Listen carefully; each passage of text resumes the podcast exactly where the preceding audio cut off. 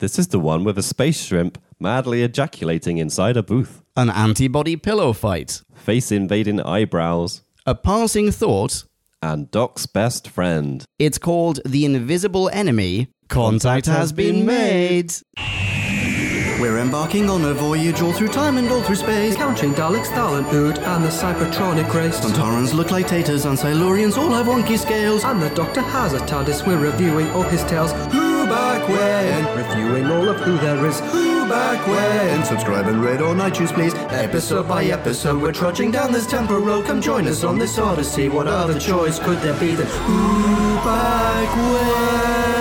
Who back when? Oh my goodness, you're back again for another extraordinary episode of Who Back When, a Doctor Who podcast. Or Doc Past. Indeedy, Doc Past, and Doc's best friend, and Doc everything.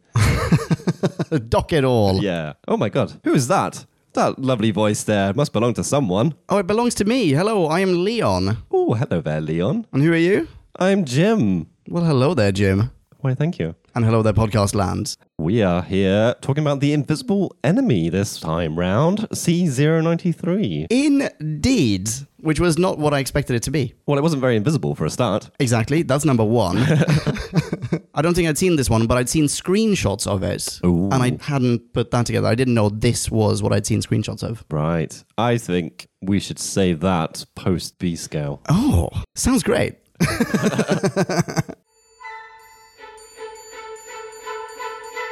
Time for us to synopsize, Lubrify and summarize so take a view and grab a brew and listen to this overview, this free for all. we like to call a bite-sized bite-sized chunk of who Bite-sized chunk of who? The fourth Doctor and his companion Leela are drawn into a fight for the future of mankind when a sentient space virus called the Swarm begins to infect human settlers on Titan and a nearby hospital asteroid. Led by the nucleus, the Swarm is intent on taking over humanoid species and ultimately achieving galactic domination. The swarm even infects the Doctor, though, implanting inside his brain the nucleus itself. And now Doc and Leela, while backed up by their new best friend K9, must clone themselves and fantastic voyage into his noggin. Beescow over, you are welcome. Aren't you just? High level, like it, dislike it, where are you? I think I'm still sitting in the liked it territory. I definitely went into this unawares of what what came up, which we will get to pretty soon, I'm sure. Mm-hmm. But yeah, uh, episode one and two, I was kind of like, this is going to be a good one. But I'm not quite sure if I felt that right towards, Towards the, the end. end? How about yourself? Uh, I am also still in the liked it camp. In fact, I am in the really liked it camp. Ooh, nice. I was very pleasantly surprised because I think we said this at the end of the last episode, the last Classic Who review, that the invisible enemy sounded like we were just in for yet another, oh, there is a literal invisible enemy. plot. they've got no budget for this serial. Exactly. Serial. they blew the budget on the sets, and now we just have to imagine everything else. Yeah. But in actual fact, it was so much more than that. And also, you remember I've been teasing you, I think on the record as well, just saying, like, there is something incredible about this. I don't want to tell you what it is, but when you watch the serial, you'll know what it is. Yeah.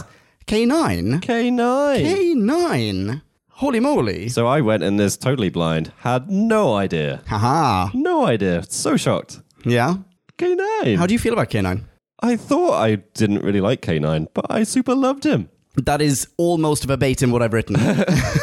the few times that K9 has showed up in New Who, and my memory of K9 in Tom Baker serials from when I was a kid Yeah.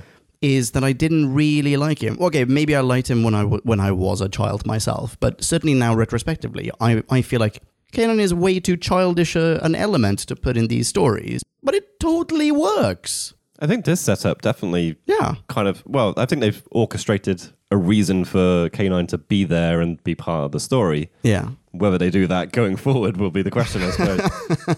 but yeah, it, I mean, it's it's a bit of a bonkers scenario. The professor that has made K9 just for a bit of company and he likes dogs. Yeah. you know. but he's made a thing that's way beyond anything we can even imagine. Yeah, he just has a lab droid that also it subs as some sort of incredibly impenetrable and dangerous, life threatening, in fact, weapon. Yeah, it's he- a nurse slash security guard. But you're right about the the impenetrable bit. That's that's You can shoot however many lasers Yeah. at this the, as you like. like it's one thing to kind of think, oh, maybe I'll I'll s- slap a laser on its nose. Yeah. But This this thing thing is somehow made it impervious to Indestructible. the current weaponry. Im- impervious to the weaponry it is itself using. Yeah. Yeah. But in addition to that, he's just gone, I like dogs. I'm going to make the chassis look like a dog. But that's it. Yeah. I, I kind of it kind of makes sense in a weird way I because think so too. humanoid robots have issues like being accepted and well, well we haven't experienced it but that's the way it's portrayed in, Yeah. in science fiction a lot of the time is you know the uncanny valley stuff all that blah blah blah blah blah why not try a dog Why not indeed? yeah And if you're going to make it that small, then you might as well. I mean, what is he going to do? Is he going to. I guess the equivalent might be those little wheelie droids in Star Wars. yeah You know, the ones that are just like remote control cars. the ones that go That's the one. Yeah. so it's interesting that you mentioned Star Wars actually because we Oh. I've, I've mentioned this in the past and I don't know if I've got the right points because I think we might have been post Star Wars for a few Oh, series, yes. but we are most definitely post Star Wars now because this is Yeah. October November I think time of 77 and, and- okay entirely October this was broadcast October, sorry. Okay. 77 so first Star Wars has come out in May of this year Uh huh. I believe. It's conceivable they had planned things already and this isn't im- impacted by that. But you could also imagine this, you know, Star Wars has just put droids out front and center. It was seen as a risky thing. Like if, if anyone's a bit of a geek about Star Wars, like And it they'll- worked. They'll understand that you know people were reluctant to have like C3PO and R2D2 so prominent opening Yeah. the film basically. Yeah. And yeah, you're right, it worked. And it is is K9 a reaction to that? K9 is effectively R2D2. Yeah, pretty much. Well, obviously he can talk to humans. He can talk, yeah, that's We- true, We, but- understand him. That's true, but he's more of a technical interface and more of a defensive companion the way that R2 is, the way that R- C3PO absolutely is not. C3PO is a coward. He's Yes, a very true. intellectual coward, whereas K9 is super brave. Well, brave in the sense that he doesn't really have a concept of bravery and cowardice. But K9 is launched into these dangerous scenarios the way that R2 is. Yeah, I think you. Yeah, you you probably hit something that that you probably feel about K nine the same way you feel about R two. Mm. Whereas, but R two is shown to have personality, whereas K nine is very much kind of robotic. It's almost K9 kind of- has personality in the absence of personality. exactly. It's kind of accidental that you Yeah. project onto him Yeah, exactly. through mechanical like way of dealing with stuff. Yeah. But I really loved him. I loved him as well. Perhaps he was sufficiently sparsely used in this serial to be lovable. yeah, he he wasn't presented as a companion really, Exactly. more as a tool, I suppose. Yeah. Which I wonder if that'll change though, because now he is Hmm. part of the TARDIS crew. Yes, in a very slightly odd fashion. It, like we could we can get to some more plot points in a bit, I guess. yeah, I think but, when we get to the ending, we're we're gonna have so many things to criticize. but just just this little bit of how K9 ends up on the TARDIS. Yeah. I expected there to be an explanation given by Professor Marius as to why he wanted the Doctor to take. It's as though he's saying, Caleb. I'm not allowed to return to Earth with this. It's as though he Robot. is, but he doesn't say it, which I found really weird. I just kind of like on tender hooks, like, oh, what's the reason? Why why is K9 going? Why why can't Marius take his His best incredible friend. invention home? Exactly. This incredibly clever thing, this contraption who has been a companion to him. Yeah. Is he not gonna miss him? He doesn't even say goodbye to K9, by the way. No. You would think that he would, like, you know, lean down, pet K9. K9 would not really understand, but say something sweet nonetheless, Yeah. and then go into the TARDIS. But no, none of that stuff. Or you know what it could be? If Marius had then said, listen, why don't you take K9? I'll meet you on Earth, and you can give him back to me. Then it's, you know, one of these. You know what? Why don't you take this bag through security? I, I- I've got too many things. K9 is packed to the gills with heroin. space heroin and lasers. I was trying to think of a funny third thing, but I, I didn't.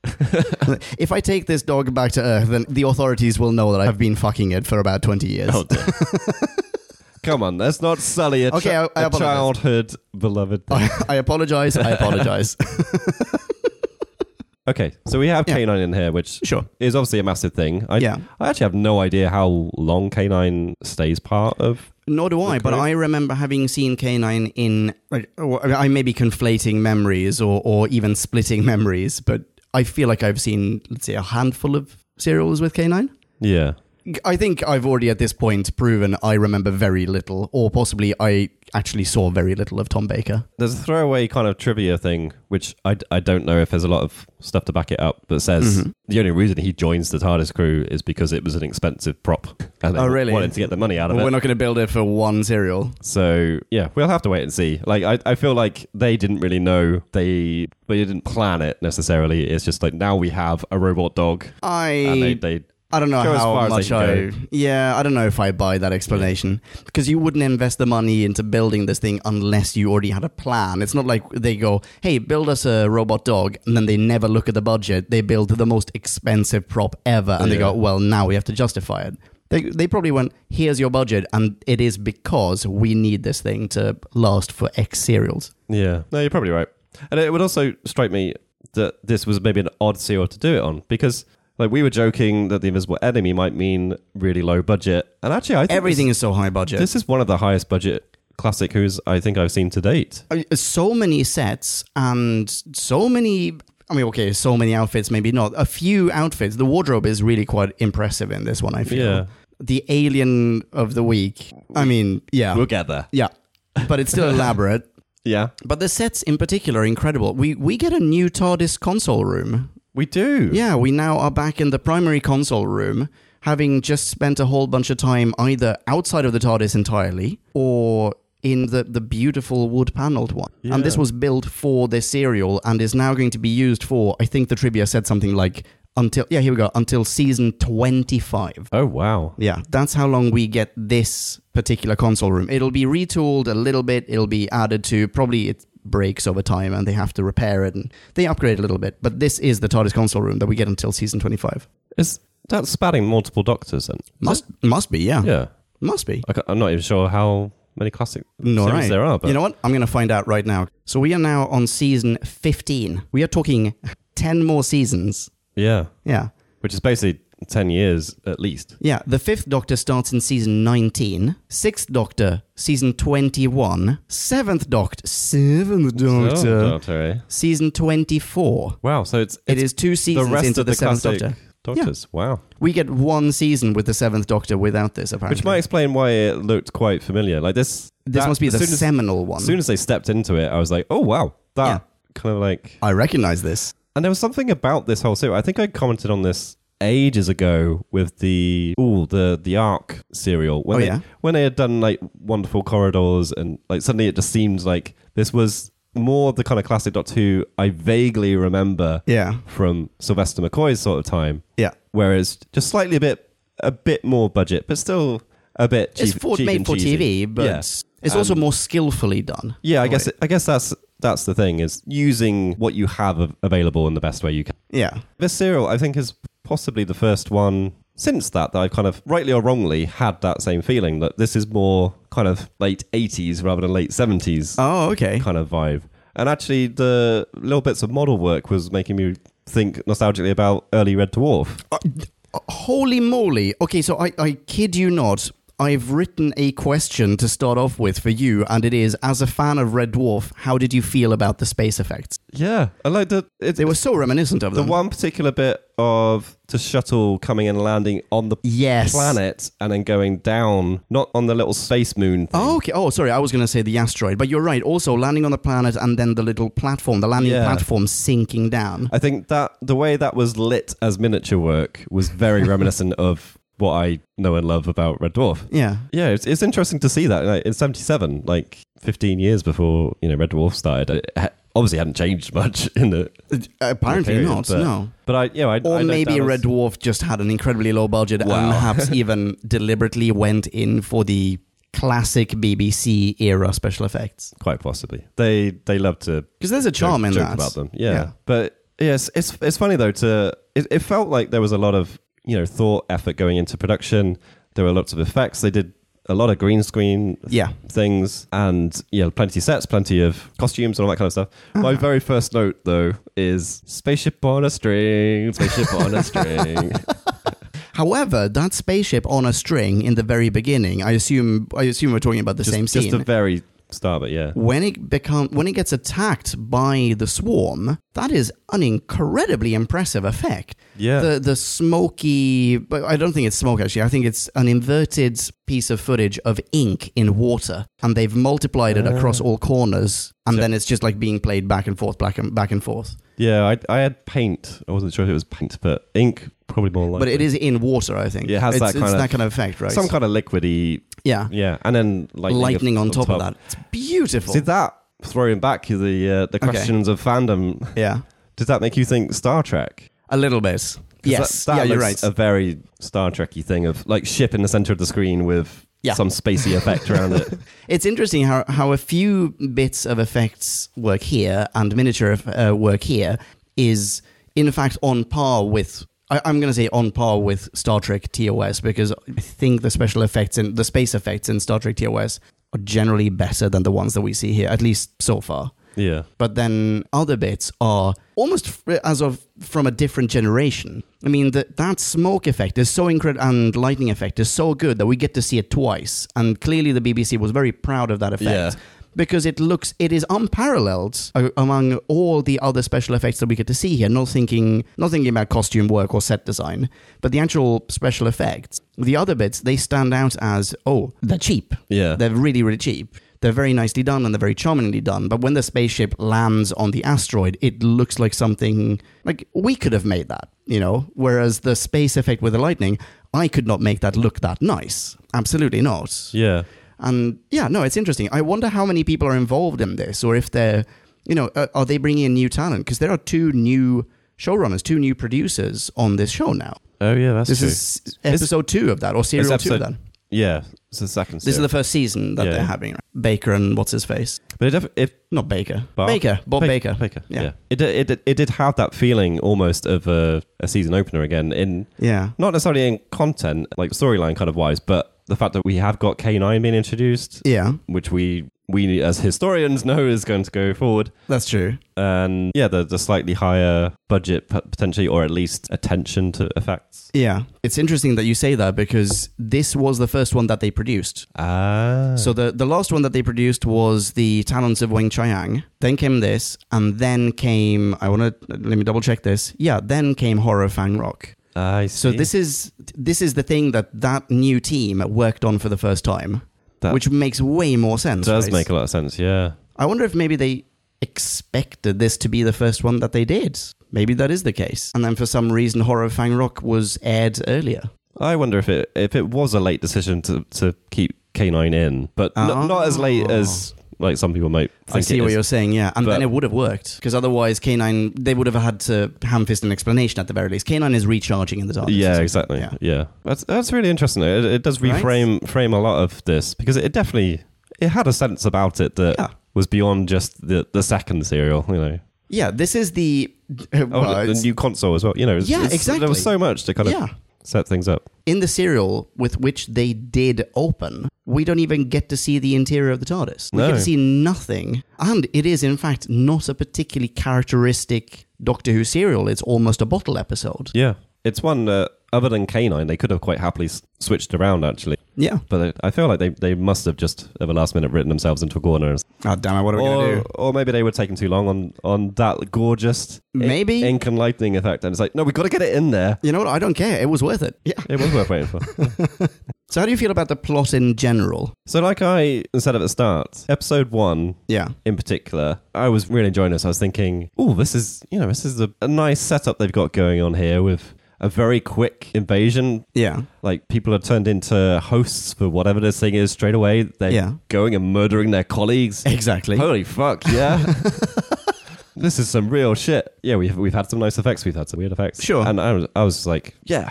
And then the nucleus comes in. Oh, interesting. So wait, so hang on. When you say then the nucleus comes into it, do you mean when we actually get to see the nucleus? Yeah. So when the nucleus has been enlarged, we're talking episode three. Pretty much. I think episode one and two, I, w- I was plot wise, and, and I guess even towards the end, plot wise, it's not too bad, but it is just the enlargement of the nucleus. But it goes from the invisible enemy. Yeah. To the very all too visible enemy.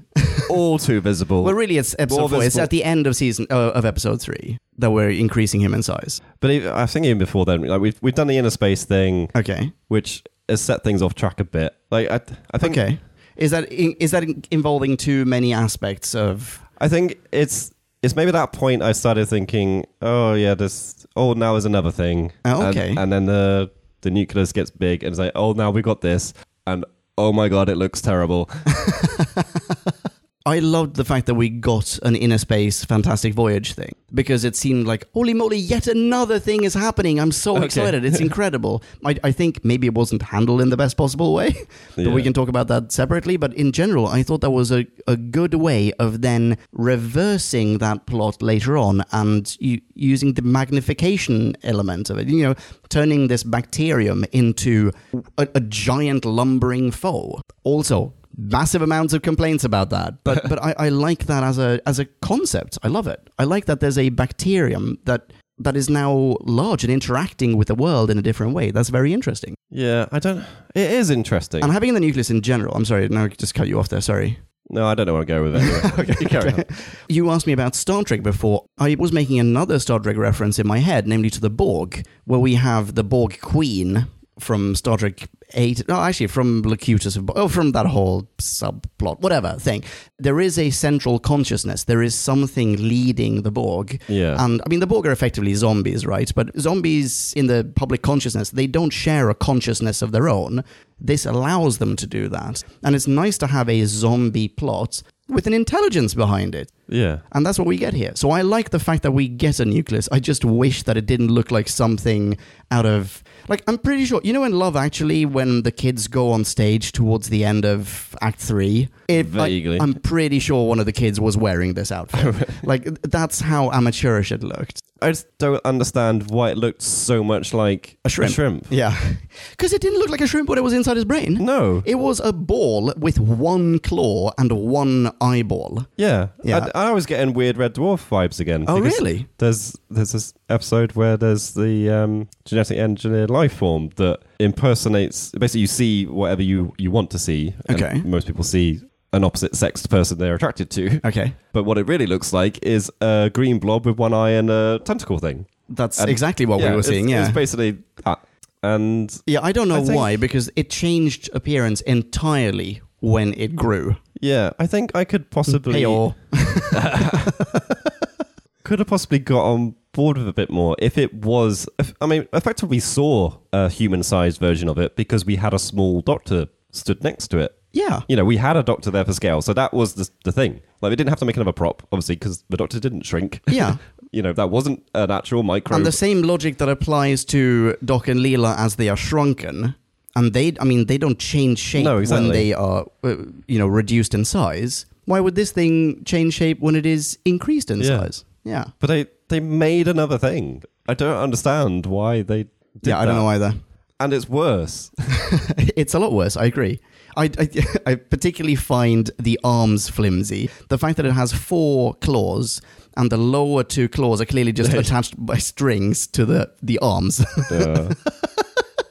which is why I'm saying it looks like a middle school production of something. I won't be surprised if there's actually a kid in it. I don't know. I think it's large enough to be a grown up. In fact, I wonder if it is, uh, what's his name? John Leeson. Because John Leeson voiced Canine and the Nucleus. He did. So I wonder if I- maybe he's actually inside that outfit. I have a vague feeling. In fact, I've just seen it on Wikipedia. Nucleus has another person credited. Ah, Jo- okay. John Scott Martin, All right, well, there you go. who operated Daleks historically Okay, well, that makes perfect sense. and uh, in the future as well. Apparently, all the time was a Dalek operator. Oh, okay. So, yeah. I, anyway, I just I don't get why it's a shrimp. All right. I it, fe- it feels like a must, missed opportunity, annoyingly as well, because the idea of it being a bit vulnerable and there's a kind of race for it to get to the place it needs to go to, like Yeah. I think is very poorly delivered and underdeveloped. Like they've they're helping it down the corridor, literally kind of like picking it up by the arms almost, because probably because the guy can't walk in the costume, but they also kind of explain it away as you know this is a microbe that's been blown up into I mean, the It's a thing real- should die the second Yeah. it's increased I mean, in it- size. It just go like, I, I cannot survive in an atmosphere of this kind. I, I don't. Blowing up this one single cell of Yeah. a brain is not. It's going to be an enormous amoeba in the end, you know? but I, It should have intelligence. I don't mind them doing a bit of hand wave of Fine. meeting, meeting in the middle of Mm, Fine, you know, but I'm- but it it's should explode. struggling. It should explode. Well, like it's it's struggling to survive. Like th- they portray that a little bit. Like it's, Sure. it's struggling to survive. Yeah. But it- I don't think they do it well enough, and I I don't think, given the costume, you give a shit because it's still just a flimsy s- shrimp. Do you think the fact that it is okay? So a, a shrimp with claws. I mean, it's a, it's a crustacean. It is a shrimp. Another crustacean is a crab. Crab is cancer. This is a disease of sorts. Do you think that's the reference? Oh well, we're just going to take another shellfish, effectively, and that's now that's the baddie. So when we see in, inside the brain, it's like a tumor, right? It's it's a ball Yeah. and then it comes out into the world, and all of a sudden it is a shellfish. Am I reaching here? I don't know. I feel like you're reaching. If Okay, I- maybe I am. Well, I feel like if that's what they're aiming for, I certainly didn't get it. I don't think. I don't know if that's an I actually intentional thing, want to no. get it. no, if- if fair, but I mean, I, I wonder if that's part of the reasoning behind it. I agree, though. They shouldn't. They shouldn't have. They, they didn't need to. which is a real shame. Like I say, because I I think the first two episodes hold up pretty well. I I think the way the humans are taking over, like we we joked about the eyebrow effect Yeah. being a bit comical, but actually it's done quite It well. works. Like it absolutely works. It's- It's, only comical in on one occasion, in in my view, and that is when Low puts on the visor and pretends to still be good old Low. they go to the asteroid, and then he t- finally removes his visor or his you know sunglasses to reveal that he is an alien behind it. That's super duper naff. yeah, But aside from that, it totally works. yeah. And one of the screenshots that I had seen of this, by the way, was the doctor with all of that makeup on him, laying on the not the slab, but you know what I mean. Yeah, The on X-ray the- machine or whatever. bed. Yeah.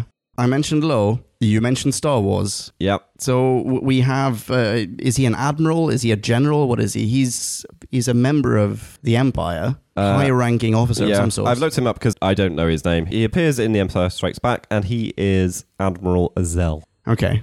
Definitely very recognizable character, regardless. Yeah, And we've seen him on Doctor Who before as well. In fact, I recognized him as a Doctor Who actor before I realized, oh, actually, hang on, wait, I've seen him in something else as well. His name is Michael Sheard, and I think we've had this conversation on Who Back When before. In fact, I think there's a picture of him in Star Wars or in Empire Strikes Back Yeah. somewhere on whobackwhen.com. He was in The Ark as Roz, The Mind of Evil as Dr. Roland Summers, Pyramids of Mars as Lawrence Scarman. This is Lawrence Scarman. So we saw him super recently. we did. Yeah. I don't think I recognise him in the slightest. Now he's in The Invisible Enemy as Lo. We will see him again in Castrovalva. That's a legendary one. And then in Remembrance of the Daleks as the headmaster. Look up Scarman. Oh, of course. Yes. We probably talked about it at the time. I'm confident. Yeah, yeah. that's 100% him. So that's pretty cool. And, and the reason everyone remembers him from Star Wars is because he gets choked. Oh, yes, he's the guy. Yes, Yeah. exactly. Someone else from this serial we have seen before. Oh. Well, I totally did not put together. Just Wait, who? just trawling through like the actors that are in this. Is it Tom Baker? Oh my god! Wait, what? No, yeah, Tom Tom Is it- Baker. Is it Professor Marius? It is Professor Marius. What have we seen him in before? So we have seen him before in Planet of Evil. Hmm. He was Professor Sorensen, and Oh, no way. I would not have guessed it until Oh, you got it on your I screen. found. I think there's one particular shot. I think a lot of them. He's so he's not wearing glasses. He doesn't have a German accent. uh, a German accent A and the beard? fa- facial hair. Okay. quite the same. he's a bit kind of unsheveled. okay. He does have some facial hair, but it's a bit, bit unkept. All right. But it's just one with him looking quite straight to camera, which I apologize, podcast viewers, for the lack of. That's 100% him. yeah. Yes, that's totally him. I, I- Podcast Land, I, I- I'll put some comparison screenshots on the website. Also, you should go to our Planet of Evil review. You should. Yeah, because that was a good serial and it was a fun review. And it even has a psychedelic 70s teaser trailer for it. Oh yeah. Yeah, so check Awesome that out. stuff. Yeah, and I I didn't pick that up in the slightest until after I'd watched it and was looking people up. Oh, but very I, good. I liked him though. Like Yeah, me me too. to cover more of what's actually happening in this episode. yeah, we have a very prominent character that when does he pop up actually? Is it episode two? Yeah, he shows Yeah. up when they get to the hospital asteroid thing. So halfway through the first half of episode two, I guess. I, yeah. yeah, I guess so. And then yeah, he's probably the next important character. Yeah, he's he's effectively the companion of the week, Yeah. you could say. And he's the, he's the crazy professor Yeah, he's character as well thrown in. in yeah. I super liked him. I loved him. I, he was comical, he was ingenious, he was clever, yada, yada, yada. Are we offended by the stereotype? Or No, what? That there's a German professor? just the. I mean, he do- he doesn't human centipede Doc while Doc is on the slab. no, I don't think there's anything offensive about this. I, I didn't think there was. I just I just wanted to. I think this is similar to. Do you remember when we had um, a whole crew of South African astronauts in uh, the Sontaran experiment? Oh, yeah. I want to say they were South African. You know what? I can't remember. But it, it was something where I thought the accent was made up and it turned out they were. Turned out real. they were actually South. Yeah. Yeah. and the idea being that in the future, like, why not? Languages evolve and whatever. So m- either it's that. Or it's a case of screw it. We're in the future. I mean, there will be Germans and English people and Spanish people and Italians and everyone somewhere in space, Yeah. right? Like, why not? This is kind of early days or mid days of um, spreading out. Yeah, the amongst Great Expansion or whatever Yeah. he, he refers to it as. Yeah. However, uh, the reason I'm getting onto the language thing is that there is another aspect of this that I kept. I took a whole bunch of screenshots during oh. while watching this. This is what I was going to segue to as oh, well. I go think. for it, go for it, go for it. No, no, you, you carry on your your thought process, my friend. So I, I, I took a few screenshots of this and I'll pop them on whobackwhen.com as well. And and then I- in fact it's I found it in the trivia. It's mentioned as I want to say Finglish. Okay. Here are the screenshots that I took. The isolation ward, where isolation is spelled S H U N, isolation ward. Yeah. The emergency exit, where exit is E G S I T. There was something about Yeah. emergency as well, which is not in my screenshot. I had not noticed that, but that was mentioned in the trivia that that is also misspelled in some way Oh, or yeah. phonetically I- spelled. I didn't notice. Uh, the shuttle airlock, where shuttle has one T Uh, the Schutel airlock. This follows a sort of great tradition of spelling in the future may just be a little bit different, which first was noticed on Who Back When anyway, in can't remember what the episode is called now. It's the one with the draconians. Look it up on whobackwhen.com, podcast land. There's a screenshot there, in fact, of a news report from the city of Tokyo, where Tokyo is spelled T O K I O. oh wow. And I think this is the same concept. It's, it sounds like it. See, I was looking at them for two reasons. Okay. So one, because I I spotted spotted the emergency exit during episode one, like halfway through episode one. I don't know if there were ones preceding that. It's the first one I wrote down. Okay. But before that, I had noticed that they are using a horrible, I'm doing air quotes, space font everywhere. And it's just insanely bad. It's the same font i- on r- regardless of where they are. By Yeah. the way, yeah. It, it seems to be humankind has just adopted one font and it's illegible. it's the isolation wards, and then hang on, exit. yeah. And while I'm at it, looking at screenshots, here's a screenshot of Canine shooting a dude in the balls. Nice. Thanks. Also on whobackwhen.com podcast land. yeah, I, I forget where the worst culprits were because the screenshots you've got that are possibly the only ones that'll be up on Who Back When are mostly legible. There, there's some of them where the extension of the, t- of the top of the character in, in kind of sliding fashion is just to the extreme. It's like most of the characters have got a normal kind of cap on, Yeah. and this has got the hat of Mr. Tall. yeah, I was, I was just thinking it might be the levels in the medical station where it's like level 2x and Yes. level 5x, where I was staring at it. Like, it's the largest text we probably see in the entire serial. and I'm staring at it going, is that an X? Or is that meant to be a weird 8 or something? Like, and until Does the, not help anyone. and then the reception lady, where she is, like says, uh, like level 4x. It was like, okay, this is just how you number things, is it? Yeah. That's a bit weird. Yeah, but you know what? Imagine if one of those future people reversed Brendan Fraser into our time, and that person saw the way that we label flaws in a department store or something. that person would just go, "What? Wait, wait, wait, Where's the X?" It's possible. Yeah, don't be so quick to judge. I don't mind it at all, really. I just find it a bit odd. Sure. Just how much of it was in particular. like, it's not just that we're going to do a weird spacey font. It's not just that we're going to do this Finglish. Yeah. It's not that we're going to make levels go 2x, 3x, 5x. It's that they just did everything. but that is part of what I love about this serial. yeah. It's that it is all over the place. You know what I do as well? There you go. I'm gonna stop writing Oh, on I'm it. glad. What's the deal with this hospital outpost or whatever it is? Is it just a random hospital on an asteroid? Is it strategically placed between things? Is it close enough to Titan that it actually doubles as a medical bay for the base on Titan? Like, why is there a an asteroid with a hospital in it? This is the bit where I switched my brain off and decided to keep it switched off because I was enjoying myself. Okay, fair enough. I think I, I missed how they described where this medical station was. Okay, it seems like it's relatively close to Titan. Yeah, I totally didn't want to think about how Leela just manages to get away. I know Lowe's being a double agent and stuff, Yeah. but like in amongst what the shit is going on. I mean, purely the transition from Titan base to the hospital, Mm-hmm. it just happens very quickly, very easy. Of just like, oh yeah, I know a place. We're gonna take him off where we are now To the nearest hospital. to get it, get into a shuttle, go over here. Yeah. Like, I don't know. this seems like a huge hospital. They have an eye hospital wing. They have uh, it, one secretary or like one administrative person in charge of everything, who then disappears. It seems, and Leela takes her outfits, or ma- like who? Know, I don't know how that works, but they have quite extensive security staff there, and. Professor Marius has a laser gun on his robot dog. But, and here's the but, he needs to utter this sort of Manchurian candidate trigger phrase to K9 for K9 to go berserk. Yeah. It's uh, Kaleli, he says to K9, I've written down. And then that then precedes K9 going out and lasering some dude's nuts. Why is that? Is this perhaps the reason why he can't take K9 back to Earth? Is the fact that K9 is weaponized not entirely above board? It would be totally plausible, definitely.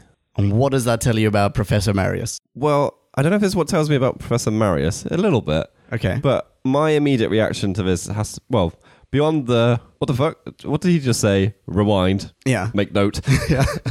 and then forget to look up said note, is because we're on a base, is it a base Yeah. on Titan, which is a. Uh-huh. It's not on Titan. Oh wait, Oh, this, sorry. this like, is sorry, the this asteroids. Is, this yeah. is okay. Sorry. All right. Even further removed. Like yeah, we're we're in a medical station on an asteroid. yeah. possibly orbiting Titan, which is a moon of Saturn, Saturn. I think. Yes. So Titan only has a base. Yeah, This medical station exists on an asteroid. yeah. We know that humanity is kind of spreading out into the rest of the solar system. Sure. My head is going Wild West. This is a Oh, new, I like fron- it. new frontier. Yeah, People are but out this is there. pretty sophisticated for a Wild West Well, style outpost. Obviously, technology has moved on, but well, not just that. In terms of infrastructure, like I mean, in terms of lots of people coming together from, I mean, this this is evidence of high level collaboration between, like, on a political level. even. But is it? Well, I mean, we're very far removed from what we currently have. So the idea that collaboration is hard might have gone away for a start. Okay, yeah, that's You know. true. But you just said like there's one receptionist. There is an eye department, but there's one guy that goes into it, or I can't even remember if it was a woman or a man actually that goes to see. It's Lo- a, it's, it's a dude. okay, and when a when These a are the 70s. Female doctor? Are you kidding me? fair point, fair point. A lady doctor? this really is science fiction. I'm speaking for 70s BBC podcast land. Yes. Don't write me any Yes. emails. But we we have the incident with the shuttle crashing crashing in later. Yeah. It knocks out an entire floor. The entire station shakes. Yeah. The red cross on the asteroid is broken. Oh, really? Yeah. Oh. okay. but the extent of it is like a bit of rubble, and the people that we have already interacted with are the ones that are, Are at affected. the scene. And, you know, there's, there's no extra cast to come in. Like, But this that might, just be might- down to limitation of. Yeah, exactly. That's what I think it is. Getting it, uh, the actors in rather than implying that it's a larger thing. But I, Yeah. I kind of got the feeling actually this isn't a massive facility Okay. because there aren't that many people out there. and also, the spaceship that is parked outside is roughly half the size of the hospital Yeah, itself. Like, yeah. yeah.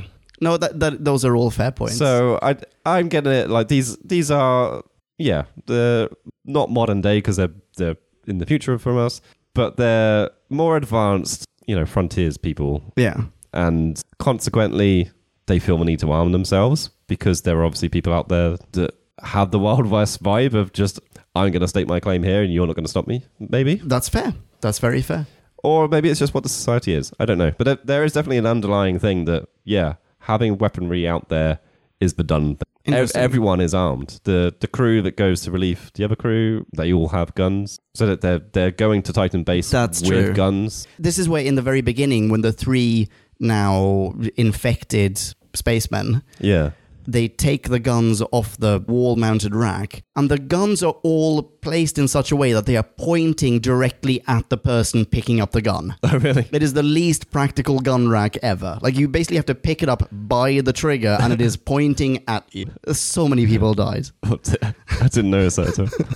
But I like that as a, as a description of it. That makes sense. What doesn't make sense, however, is that we have this Manchurian candidate trigger phrase, which then is not needed anymore. Because presumably K9 is already set up to follow Marius's orders, right? yeah, So it's not even that you need a trigger phrase just in case anyone else might get an idea. Like you don't want a psychotic nurse suddenly going, "Canine, kill the professor." The professor wants to avoid that, so he has a trigger phrase. But then he just says, "Canine, now you obey the doctor." He goes, "Yeah, yeah, yes, you are my master." And then the doctor never has to say "Kalele." Well, maybe you have to say Lila K to turn it off again. Yeah, you got me with that one. so maybe maybe he's just stuck in allowed to attack mode. okay, I like that. How about we segue from the hospital to what they actually do at the hospital, namely the Fantastic Voyage subplot? Ooh. I love that they play around with the spatial dimension here. They take an element of the time and relative dimensions in space and transpose that onto a seemingly built for purpose hospital closet. Yeah. There's not a lot of rewiring that goes on. It's no, just like Yeah. click. it's USB compatible. It's like click. yeah. How do you feel about how it is executed? The shrinkage, uh huh, the the professor just like stumbling in, trying not to step on them. I mean, they must be m- microbial in size. They go and Yeah. um, just as large as a microbe. I have no idea what he sucks up with that syringe. Exactly. I mean, is it? Did when when Doc and Leela went into that closet, did they just stand inside gigantic a gigantic petri dish, and then everything got shrunken down, and then he just sucked up what was in that petri dish? And why? Why does the pressure of them being pulled into a an enormous syringe for them not just like, rip them apart? I don't know. You know what? I loved it. I, I loved it too. like it, see it twice because it's at the end of the episode and the start of the next one. And the second time around, I was kind of, I, I think the last time I was kind of making notes and maybe missed a little bit. So when it's repeated at the start of episode two, episode three, sorry, Three. you know, I, I watched it all very carefully, and I, I was watching him just bend down with his syringe and just so, so I was like, okay, nope, there was nothing else. there was no kind of explanation on how they were going to get into the syringe. Don't need it. No, Don't just- need it. Uh, Just that's what's happened. Okay. And at the start of episode three, we're just going to have Doc and Leela twirl each other around in front of a green screen while we see some water in the background. I love it. It's so incredibly good. it's fantastic. I also enjoyed that they, even though it is far from an adequate explanation, they try to ham fist an explanation for this by having Leela ask, Why are we not wet? And Doc says, We are too small to break the surface tension. I didn't quite understand what they were talking about at that second. I, I, I heard the, the throwaway line of "We're too small to break the surface, surface tension." Yeah. But I think the problem with that is we never had an explanation of why they would be surrounded by liquid. Because Yeah. the syringe is full of liquid when he It is. syringes the real size. Surely doctor. they still need ox- oxygen, right? Even th- though they're small, they now need a very small amount of oxygen. Yeah. I'm not going to attempt to pick this apart from a biological level because I'm pretty sure it's all nonsense. Yeah, it doesn't, it doesn't work. But okay, fine. So now they are injected into the dude's brain and they're just walking around. Up lovely ramps that are really easy to walk around. There's just like a corridor. Yeah, you, you just go left past the slightly s- scarred. It's like a ghost tissue. tunnel. It's like a ghost tunnel at a fun fair. yeah. It's interesting timing, I think, because the next episode that we're going to be reviewing on Who Back When is a new Who episode, namely Into the Dalek. Oh, yeah. in which the Doctor and his, you know, from where we are now, future companion are both shrunken down and effectively injected into another life form. and It's- they also have to encounter antibodies of a sort, even though they're mechanical ones. Yeah, very true. It's I mean it's a incredibly popular It is, thing to do Yeah. in fiction. So, you know, we've mentioned Fantastic Voyage, which I think I have seen. I don't I don't know particularly well. you know what? I don't remember think I have. particularly I think I've only seen Inner Space. well. I've definitely seen bits of it. Like maybe it's been on on a Sunday afternoon. and- Oh, yeah, okay. I don't know. But yeah, Inner Space is the one. that I yeah, I, d- I definitely know that as well. So that's that's eighty seven, Okay. and there's they're still so ten years later they still want Still to do doing this it. idea. Yeah. Fantastic Voyage is sixty six. Yeah. I wouldn't be surprised if it's not the first Probably not. thing that ever did it as well. You know, it's it's not a unique idea. People love to keep doing it as well. Yeah. and yeah, they they have a little play of it here. Why not? It's fun. It is. It, really is. It is like I say. It's it's the point where I start kind of thinking, oh right, okay, where did this come from? Uh, you know, I thought we were just slowly taking over humans and in an invisible fashion, as the title led me to believe. Yes. now, now the doctor's come up with a solution where he needs to clone himself and then shrink himself to put him in himself. they clone themselves, but this also clones their clothing and Leela's knife, which at the end, when they go poof, we're gone, she leaves her knife inside his head. Yeah. Her knife is there and his scarf is there. And Is there a wig in there as well? oh, maybe um, I, don't know. remember see- seeing some hair or something. Ugh, Ugh, gross. Well, I never. But there's a knife in there. There's a very sharp object, and it doesn't matter how small it is. There is a knife inside the doctor's brain right now. It's like having a little needle inside your head. Yeah. Surely that is not safe. Bit of shrapnel. Yeah, he's gonna like at one point he's gonna just you know nod his head and die. I feel like it's probably not that bad. okay, maybe not, but still, It is weird. I d- and it's not explained either. Why? Why a few random things left behind? I- Yeah. in fact, I, the whole exit from the inner space land, I didn't understand in the slightest because either I wasn't paying enough attention, or we see the nucleus like get killed, explode. I don't know. It it kind of disappears. There's now just like a little mark where it was. yeah. And it, it seems Doctor and Leela disappear. that Doug and Leela disappear because their clones have a finite uh, lifespan Yeah. of ten minutes or something. So that, that c- they can be separate things. sure, The- Mm. it seems as though the fact that clone Leela is in there allows r- real Doctor, quote unquote, large Doctor, to will the nucleus out through his tear duct because he goes like tear duct, tear duct, tear duct, and then he cries out the nucleus. But how? Yeah, th- f- out of his brain because that's Yeah. where tears originate. Yeah. it's like we've just like I'm happy to ignore like the fact that they're tiny people inside a brain are just it's just nonsense. But you've made you've made your own rules. Yeah. They've had a journey Correct. To For get- a reason, from well, we, we see it in injected in the neck. in the neck. so they've the gone thing from is inside the neck brain. To the brain. yeah. They've Which, by had the a way, journey that's to a get there. tremendous distance to traverse if Yeah. you're microbial. That's an incredible distance, and That's they're, like a they're- week's travel. Yeah, within 10 minutes, they have gone into, the, like, past the bridge between one half of the brain and the other. It's like, Yeah. what? Maybe maybe they rode some of the the flying pillows for a while. I don't know. Sure. Which we don't get to see. No, we don't get to see that. But anyway, so but they've at least established that they they had to journey from this point to that point. Mm-hmm. They had an exit plan, Yep. As Always a- have an exit strategy. as a lot of these stories do. I I'm pretty sure every shrinking a person into another person story, There is an exit. there's a way to get to the exit, and that's part of the story. You have to journey out as well. You have to get Yeah. out of it somehow. Absolutely. and it just seemed that they ran out of time, and it just went, ah shit, we got to get him out there. Yeah. Doc just imagines Wills him out. Yeah, uh, imagines crying and suddenly they've gone from the brain and into the tear duct. That's Bollocks. true. Do you think that at this point, the just the way that people envision a fantastic voyage is so it, it's so incredibly entrenched in the public consciousness that you all you have to show is one of those antibody pillow fights, and the audience then pieces it together as in, oh yeah, but wait, we know the rules, we know how this works because we saw this in the cinema ten years ago. I guess maybe there is a little bit of I don't know. there's a I can't finish that sentence. Another thing is that when he cries out the nucleus, Lo is there, as is Marius, and Marius has now been infected. And Lo's immediate in- i- assumption is that what he's cried out is the Doctor and Leela. And Lo just goes, Destroy them now! Destroy them! Destroy them now!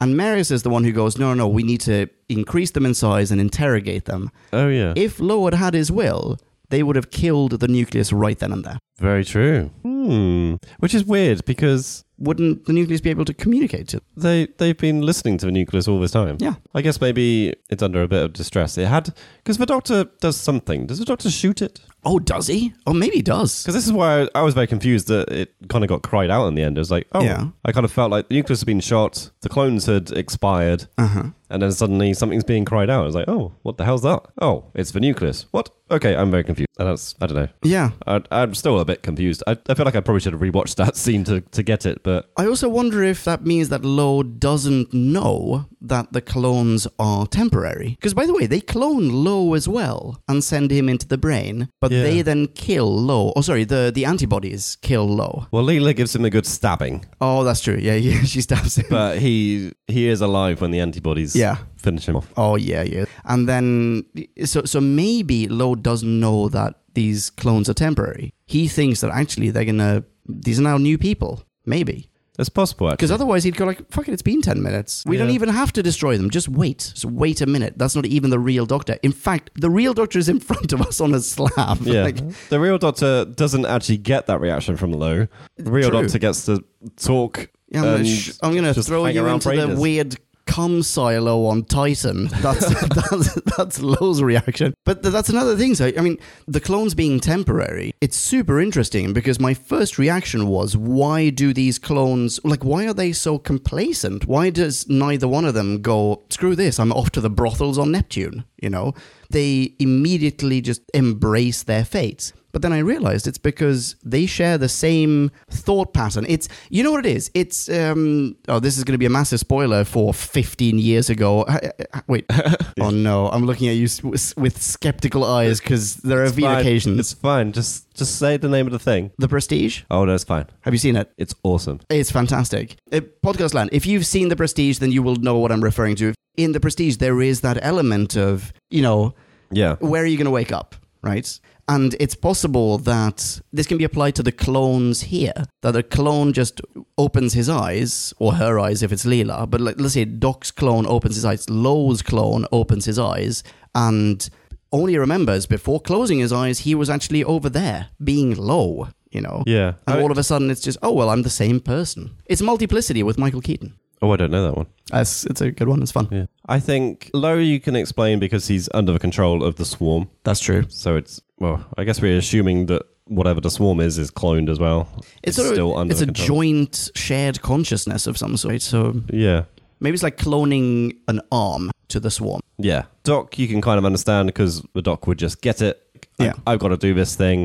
It doesn't matter if I expire in 10 minutes. Yeah. There's another doc would just get the bigger picture thing somehow. Leela, I guess, would be the question. It's Like, Why is she so cool about this? Yeah, how would Leela get on board with the idea of being a clone of herself? Maybe it's it's key that real Leela in Is quotes, outside of the room. Is, yeah, is not in the room. yeah, that's true. So she's just on board with the idea of being shrunk. But she's then perfectly happy to die when they're inside the brain. I'm sure clone Leela says something to the effect of, "We should use our time more wisely. We only have X minutes left."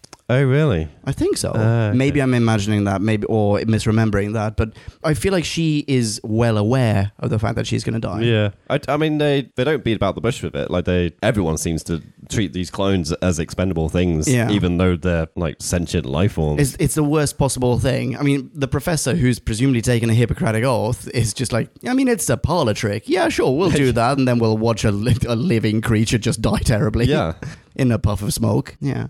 But I wonder if maybe in Leela's case, there's also that element, sort of that Klingon mentality from Star Trek of maybe today is a good day to die. You know, th- she if she's going to go out, she's going to go out like a warrior with Yeah. honor. And maybe that's not so bad a thing. To- I think you could probably explain it away that way. I mean that's that is the reason the Doctor decides to shrink her and take her. yeah, that's true. On that Yes, voyage. You're right, exactly. He wants her hunter and her instincts, which again become a big factor in the storyline. Yeah, true. She has this sense, whatever it is. Yeah, I made a note of that as well. I can't remember what she says that she can hear. Oh, sorry, feel. She does say I.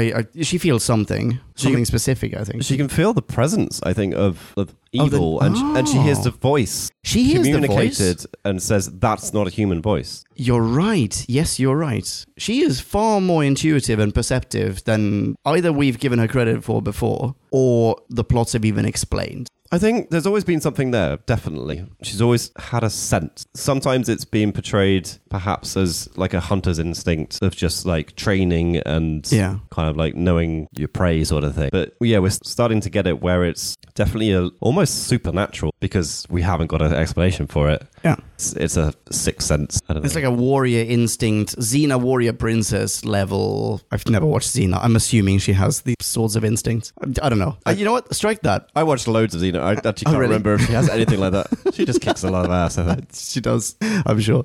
Uh, oh, there is another thing actually. Those clones I've written down, they are linked to their originals in a way, Yes. The so they can clones sort of hear and feel, feel what their real pain of, of Yes. the host. There- Definitely. isn't there like a thing? uh, Leela injures her leg, and then her counterpart also feels the pain in her leg. Yeah, I, I forget the exact instant of what happens, but yeah, de- Yeah. definitely the clone feels the physical Exactly. pain. Right. Okay. So we have we've talked about a bit of Titan Part One. We've talked about the hospital. We've talked about the brain. We haven't talked about Titan Part Two and the culmination of all these plot lines As in the swarm. on Titan for Titan Part Two. What do they call it? The the nest, Yeah, maybe I can't remember. It's something the, to that effect. the breeding yeah. ground. Exactly. They they're going to spawn. Which uh, I don't know what you thought of the scale of things, but given that this is a virus that's Yeah. microbial, Yeah. we then see a picture of things that I took to be humongous balls yeah. in goo. Yeah, if I mean they're described almost as though they were eggs, but they're clearly not eggs because this is still a virus or you know I mean these are bacteria. Maybe these are cells, but you know blown up in size. Cells is probably the wrong word. I'm not a biologist, but I, I mean they're, they're they're microbes just enormous, so enormous that they fill a whole silo. Yeah. Because this thing on Titan is some sort of industrial plant, right? You know what? Actually, I never even questioned what this base. I don't think they base ever was. explain what it is, No. frankly. But it, it must be because why else would there be these enormous sort of cement vats? Yeah, I, I don't know. They decided this was a suitable place to have a breeding ground. To anyway. breed, yeah. Yeah. I have so many problems with the culmination of the serial. Problem number one the fact that these are now enormous beings as opposed to microbes is, in fact, it's the best thing that could possibly happen. It means effectively the end of the species of the swarm. As they can't actually invade. They can't do anything. Again. No, they're now stuck on this planet, and as long as they don't have spaceships, I mean, they're gonna turn into other shrimp creatures. They're not gonna. They're gonna be stuck on this rock. I mean, this is why I, I feel like they fucked up showing the egg like thing. Mm-hmm.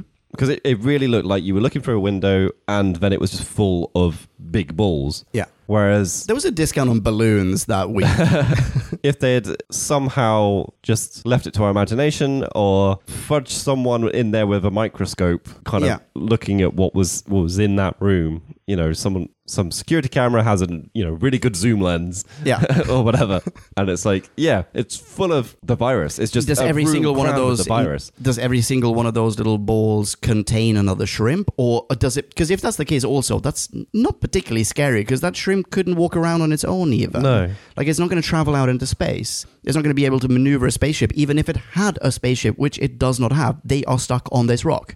But is are all these balls full of something else? Are they full of a version of the the swarm that is now born in and consequently adapted to the the macro world. See, I didn't take anything from the fact that the nucleus got blown from micro to macro to change the original plot. And I always understood the original plot to be just carrying on the virus and taking on more Okay. hosts. It's only that they. But they don't need to Change How the- are they going to infect hosts now? They're gigantic. No one's going to Well, infect them. no, this is, this is what I, I feel is at odds with that, but I don't think it was meant to be odds with that. I, I, I see. feel like, the, unless I miss something, I feel like the plot didn't change. Like the motivation for Yeah, the I don't, virus think you, I didn't don't change. think you missed anything. I, I think they were meant to still be a virus. I think they fucked up that we see a large nucleus okay. that is now a stupid shrimp thing, and we see a picture of what looked to be giant eggs, but we are being continually told that they are still a virus and they're going to still Oh, interesting. infect humanoid hosts. And they're going to. Oh, I Take it. see. And there, because there isn't anything through dialogue or other action, it's only visual things That's true. that says that that's changed. And I, yeah, I totally agree with you that the ending is fucked up. I think it's just in my head for slightly different reasons. why it's fucked up. I think you're absolutely right. I hadn't considered that, but I think you're absolutely right, and I don't think that they clarify that in the in the episode. Here's another thing that is completely screwed up in part four. We have a whole subplot whereby the the presence of Professor Marius is justified by having him develop an anti-serum. Do they use this anti serum? No. They go to Titan in order to administer this anti serum, in order to effectively poison this species. That's Yeah. what they're going to do. They're going there to poison a whole species, which is so undoctor like. It is pretty dreadful. And instead, he ends up blowing them all up and laughing about it, which is also pretty undoctor like and dreadful. Yeah, I I think A, I agree with your summing up. B, I wasn't sure if Leela's original plan was slightly different. I was, that's where I missed it a bit. Because they don't even mention the antivirus towards the end. No. So I was kind of trying to fathom it out, fathom it out as I was watching it, and I kind of felt that the doctor was going there with the cure to neutralize the nucleus Okay. and whatever viral elements were around. Okay. But we still have Star Trek ink and lightning thing in space. Oh, that's true. We have more of the swarm, which So I now mankind is inoculated or can inoculate Well, uh, themselves. I think I think the doctor was basically saying, you know, I'm not going to wipe out an entire species because that's that's not what I do, but I'm going to Kill this whole planet worth of, spe- of the species, Yeah. or this whole city, let's say, worth of. I think of species. I think the main thing was the, the nucleus. He was like, "Well, I'm going to kill this thing because it's He it's also changed. It's, sets it's fire dangerous." to everyone, including the kids. This is the um, Arachnos all over again. The Arachnos and her kids being burned alive Yeah. by the Doctor. Here, the Doctor burns all the either just about to hatch or just hatch nuclei Yeah, it's also what he does with the Daleks as well, isn't it? The Also, the Daleks. Yes, exactly. In Genesis. yeah. Yeah. But I, I, I think that his original plan was, yeah, I'm going to use the virus to do this, but there's still the swarm out there, which I'm going to let live. Okay. And that, but then for no reason that I, I can recall, he takes Leela's approach of blowing shit up. But it's Yeah. it's the same thing though. It's it's still it's killing everything that's on Titan. It's not addressing the fact that the swarm still lives out in space. That's true. But he does also, I mean, Marius is the one who devises the antivirus, right? And Marius is still out there. He's not on Titan, he's somewhere else. So possibly Marius, having created this antivirus and returning to Earth and so on, is going to disseminate a cure for this infection. Yeah. So that that space cloud thing is de facto harmless going forward, Yeah, I think at least to humans. I think that's the big plan. I I think it's just the way they present like Doc wants to kill this thing with an antidote. But Marius gives him the box. yeah, but you know, he goes there and he, that's his intention. Okay. And then he changes and he Because I'm going to rig gotta- up a MacGyver Yeah. trap. I'm going to make a tripwire that explodes the shit out of everything. Yeah. Yes, it's a big deal in the sense that Doc is blowing shit up. Yes, it's a big deal in the sense that Doc kind of enjoys it. Yeah. But it's not a big deal in the outcome of kind of like destroying No, that's, life. that's true. He was going to destroy that. That's true. But there's a. So I made a note of a line of Leela's in part four, which is I found the answer knife them in the neck. Oh, that was lovely. It's a fantastic line. it's it's such a Leela line. But I wrote that down because it, it seemed at odds with what the doctor stands for. Because so far, in fact, when the antivirus has been administered, so to speak, it has saved the infected human. There was at least potential to save Lo, to save all the other chaps on Titan. Yeah. Doesn't even try. Does No, not even true. try. They kill all of them, and then there no longer being any humans around, he kills the the balls and the shrimp. I don't know. It feels like what he did is the doctor equivalent of knife them in the neck.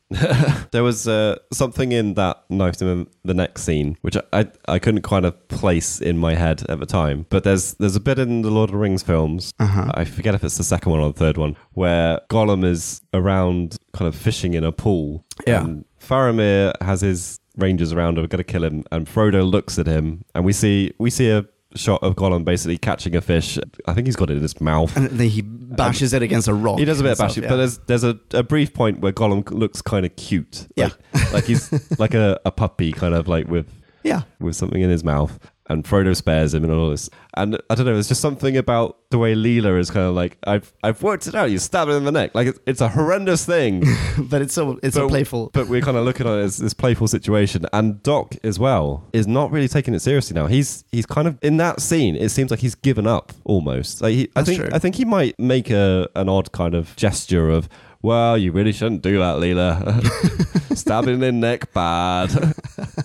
but it, it's not really to the level that he's done in the past, and it's just That's true. he practically saw it as well. Like he I think he did. Oh, I think did- it's was right he on in screen? front of him, Yeah. effectively. and probably could have prevented it. I don't know. You know, it's just at this point he's there's basically no excuse for his companion's behavior. Like he's choosing to travel with someone that kills people. Yeah. Like that. That's what it is. Yeah, yeah. That's hundred percent true. And she kills a lot of people. Tons. So many people.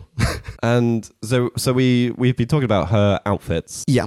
And so the last two serials, I think it was. Yeah, had- we were saying this is the last time, well, Trivia was saying this is the last time that she's going to don other clothing. Yeah.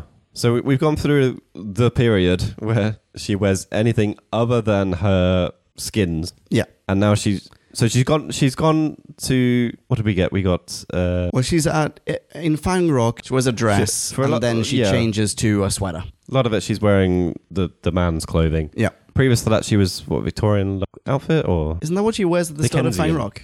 Anyway. Oh, no, you're right. In um, the talons, Talons of of Wei- Wang Chang. yeah so yeah we were looking at that as kind of like oh how can they put her back into her savage costume and i wonder if they upped her violence in this serial to almost justify You're right.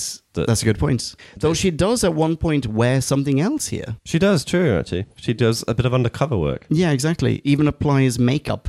yeah Or to absolutely no end. Like, what? What's the point of her doing that? It's as though she's going to do some serious, heavy-duty infiltration work, and then we cut immediately to her having succeeded. We don't get to see her.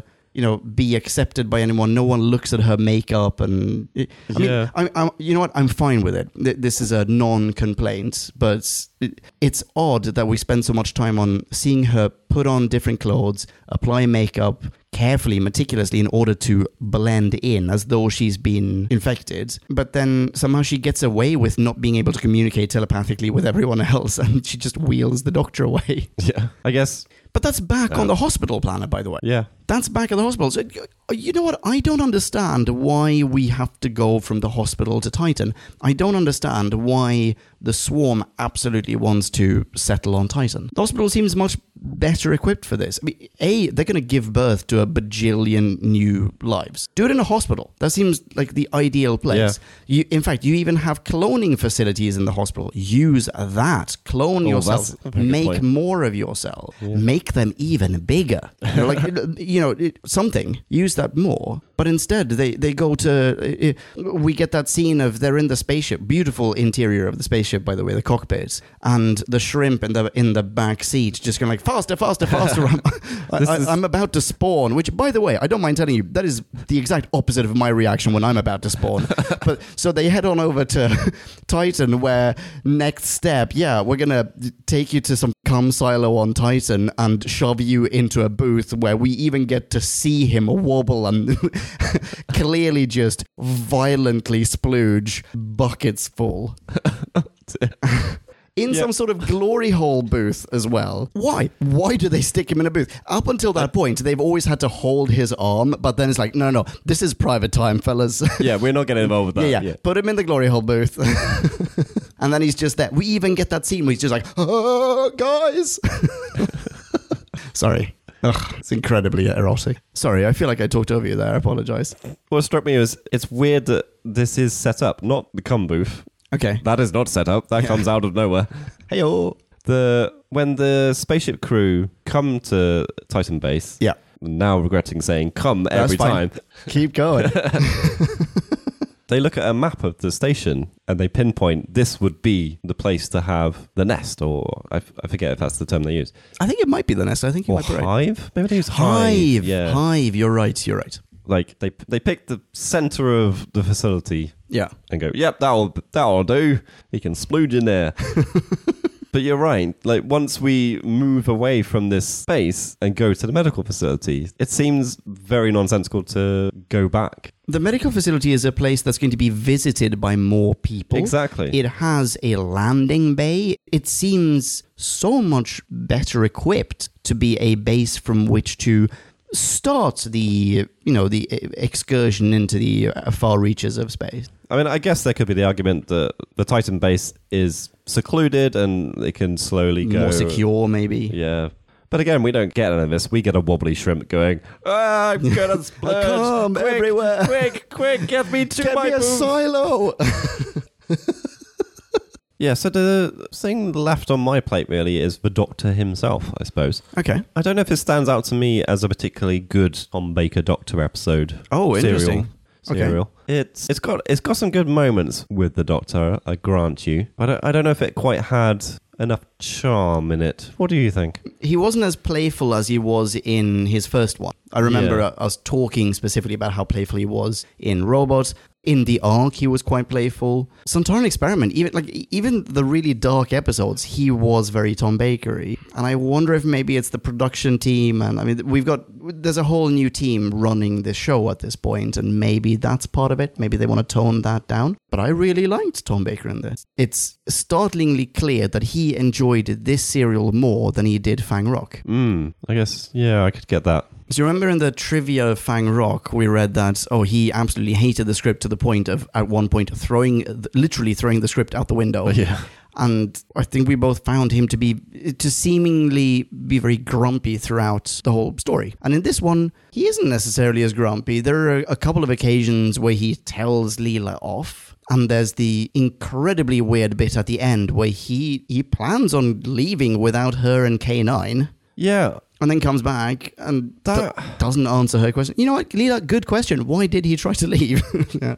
That really bothered me because I could have easily explained that away as because Leela is like crouched behind a desk or something. He could have assumed she was in the TARDIS. Yeah. Like he just runs up to TARDIS and just like go, Yeah. assuming that she's there, and then it's never explained. It we are left thinking that the Doctor just was being a selfish bastard. Okay, but why does he come back? Because he can't hear her from inside the TARDIS, right? I don't know. We have nothing else to go on. We we only have her calling Going, like, hey, him. doctor, where are you going? Um, and then him going, oh, shit, Yeah. I forgot about that. Might be the case. It's a, it's a really weird thing to leave dangling. Like, do you want us to think that about the Doctor? It's- I don't- I don't want to think about the Doctor. No. Uh, yeah, another thing that the end of this episode, it, the serial, Yeah. is just. "Nah, E- not." Yeah, exactly. Which is a shame because one of my earlier notes is the comedy value that the Doctor can bring when Tom, Tom Baker wants to and the writing's Yeah. good form. Some of my best friends are human. yes. But then, I mean, downplaying it as like when a big group of them get together, other life forms tend to suffer. Like, I think, I think yeah, this that's true. a a nice little thing very early on in, in the whole serial of the Doctor's love of humanity, but understanding that uh, there's another another a side bit to it. flawed. There are, however, there are a few points here where he is strikingly arrogant towards mankind. We, when he's when we see his brain, he says both on the screen and in let's call it real life. He says that thing over there. That's the only thing that we, you and I have in common. Or this here is what makes me so much better than you. Like th- Yeah. th- these bits over here, like that thing that you just asked about that you think is gross, that you don't understand, you can't wrap your head around, even though ironically our my head is wrapped around us. That that is what makes my brain so much better than you. And that's I can't help but feel that that is a little arrogant. Oh, just a little. The thing that is mentioned during that, which I'm not aware of remembering at least, Okay. is that Gallifreyans can link like telepathically. Oh And I think- yes, you're right. I think it's even said in the way that they can share their minds, like they, in the same way that the swarm can basically link the minds together, and Yeah. it is one entity. Gallifreyans can do that. We work had a- on work on a problem. To, yeah, that's true. Well, at least ish. I mean, we had a couple of occasions with Pertwee, right, where he telepathically communicated with someone. Pretty sure. trying to think if I Or maybe maybe I'm thinking of the hypnosis element of it. definitely saw hypnosis. If I if I saw Telepathy. yeah, I'm not too sure. Maybe I'm mis- misremembering. There's not an automatic telepathic communication between uh, Gallifreyans either. I mean, otherwise we would have instant telepathic communication between the, the Doctor and New Who and all of his fellow doctors, for example, for the 50th, or with the people on Gallifrey while he's saving the day. Yeah, I, have not read enough about this. Well, I've not read anything about this, to be honest. so I, d- I don't know if it's something that's just kind of offhand mention of this, Occasionally. and it's not really a thing. Because I think the doctor says like he doesn't use it a lot now, or, or something like that. It's, Ah, okay. it's something he has a lot of control over anyway. Is the implication basically turn it off? Right. I missed that. I missed that. I, I might be wrong with this as well. I I don't have notes about it. It was, it was quite a s- short scene for what could potentially be a very big topic. Yeah. I am certain that we've seen some form of doctor telepathy in Classic Who before. Yeah. Absolutely certain. I can't remember even if it's Pertwee or Tom Baker, but I'm I feel convinced that we have seen it. But I- it seems like one of those things that have, have then kind of been phased out as we've entered New Who. Yeah. I mean, but maybe that was their intention here is, is that we know we've done this before. We're going to acknowledge it, But but we're saying Yeah, that's, exactly. that's in the past. I think in some ways, actually, maybe what the Doctor feels to me during this serial is we've got the Doctor at the start, then we've got the Doctor basically out of action because he's been taken over, yeah. and then we got the clone doctor, and we got a little bit of normal doctor afterwards. The doctor's being taken over is interesting from a plot point of view, but it's, then it's not our doctor anymore. The clone doctor, I don't think I ever felt was the doctor. No, not right. It was it was kind of like a, a very task driven, like I'm just doing this one thing, gonna do a little bit of uh, tourist guide as I go through my brain, but otherwise setting out on this one thing, and then at the end of it we get the real doctor. Yeah. So yeah, I don't know, not not the strongest doctor ever. Okay. And now it is time to rate this. Did we love or hate this? Bing bong, bing bong, hey la la la la la la. Ratings. Oh, it's that point in the episode where I have to think about what the hell I th- really thought about this. I'm just waffling. Well, as I have said a couple of times now, I was super into this serial at the start. Definitely dipped towards the end and dipped even further at the end, even to the very, very end with Marius's joking about Canine. I only hope he's TARDIS trained. Oh, yeah. What a zinger. Oh my god! like that's half a point gone.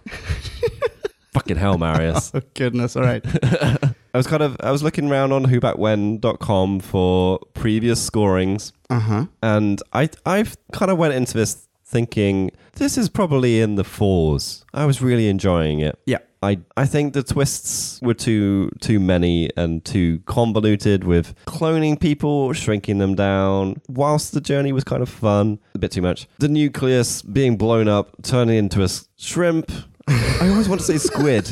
No, y- you know, it it was just it wasn't expanding the plot. It wasn't driving things forward. It was just a bit stupid. This this is where we ended up with this serial. Unfortunately, was just things being a bit naff Yeah.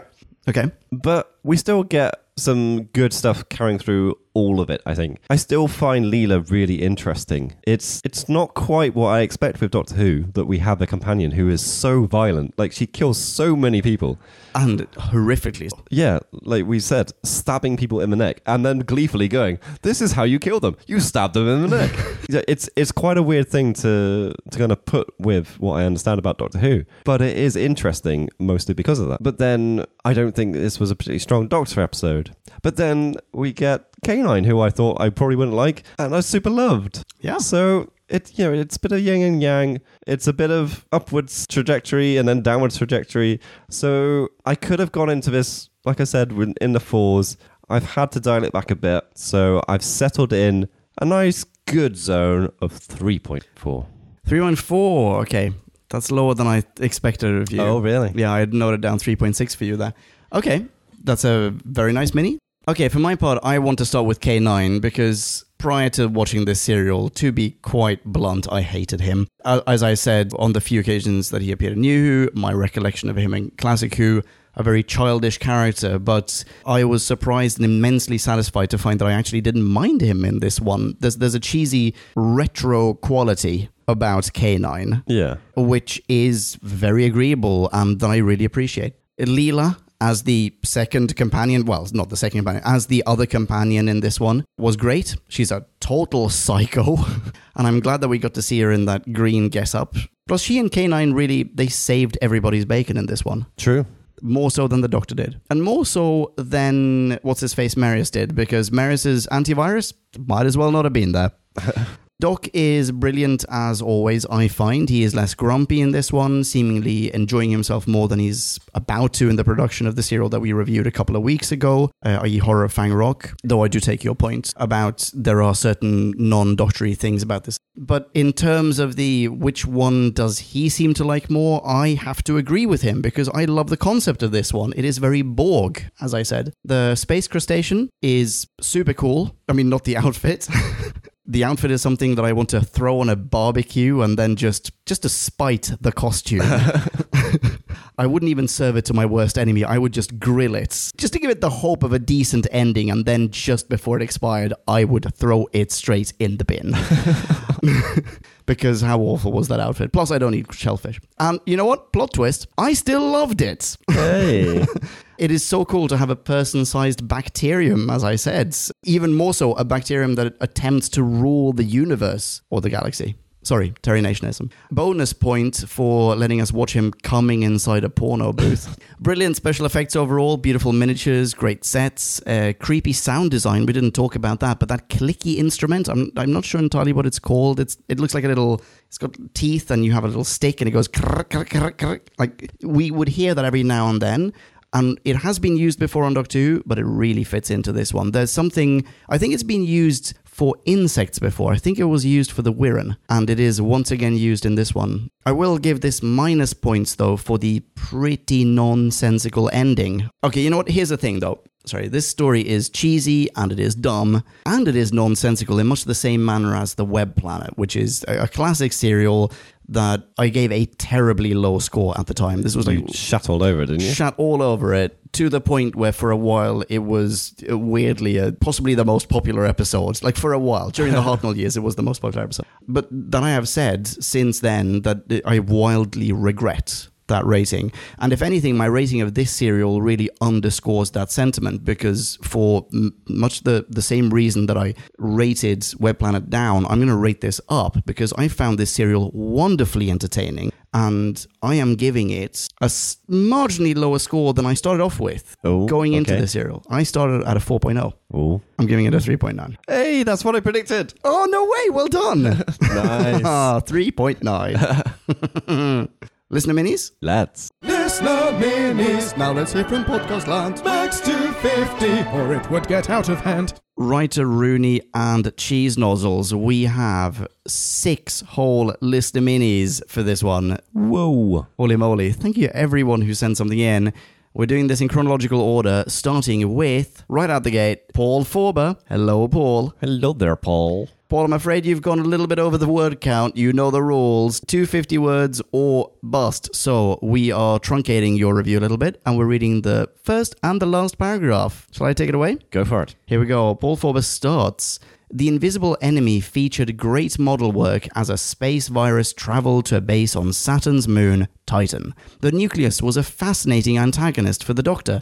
Drawn to intelligence, it selected him as its host and entered his brain to learn about Time Lords and how the Doctor would escape its microworld. The virus's subsequent growth was the exception the Doctor cited to negate the nucleus's right to survive and thrive in the human's macro world. Mmm, interesting stuff. But we are going to cut a few paragraphs and jump straight to the end, where Paul continues and concludes. Models and sets depicting the interior of the Doctor's head made the invisible enemy look great. Shrunken clones inoculated the Doctor upon entering the microworld, where the virus had every right to survive, as in the macroworld, the virus aspired to spread through time and space. The nucleus's growth and ambition, in the Doctor's view, amounted to an invasion and invitation to destruction. This story's most significant element, though, was both a prop and a character, since K9 boarded the TARDIS. Lovely stuff. Thank you very much, Paul. Loving it, actually. Loving it.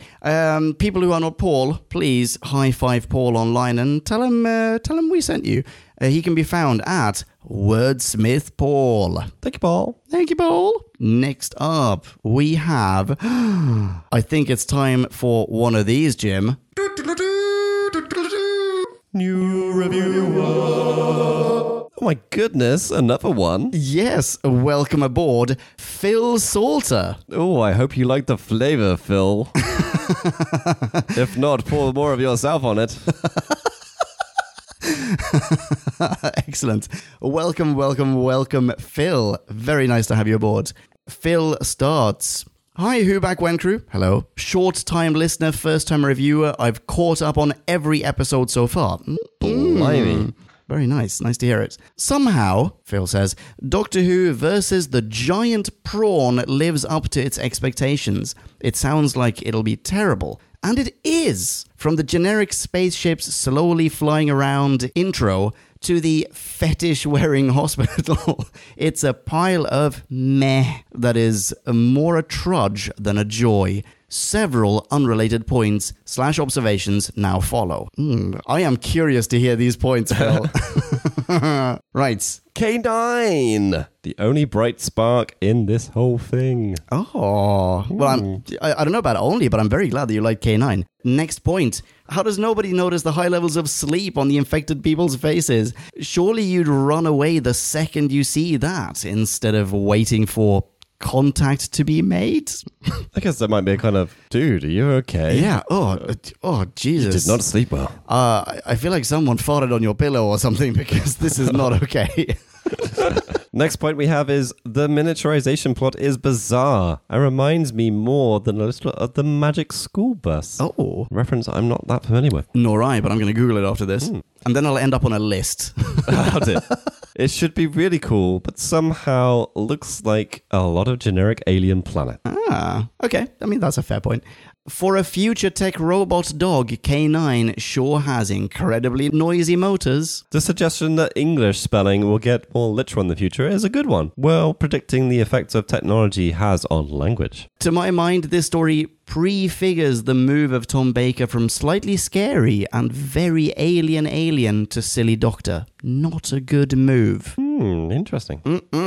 Overall, says Phil, a pretty bad episode, sadly. So I have to give it 1.1. Holy moly, Phil. Wow. Oh my goodness. Wowee! Okay, I love it. We've got opposing viewpoints here. This is great. Nice one. Thank you very much, Phil.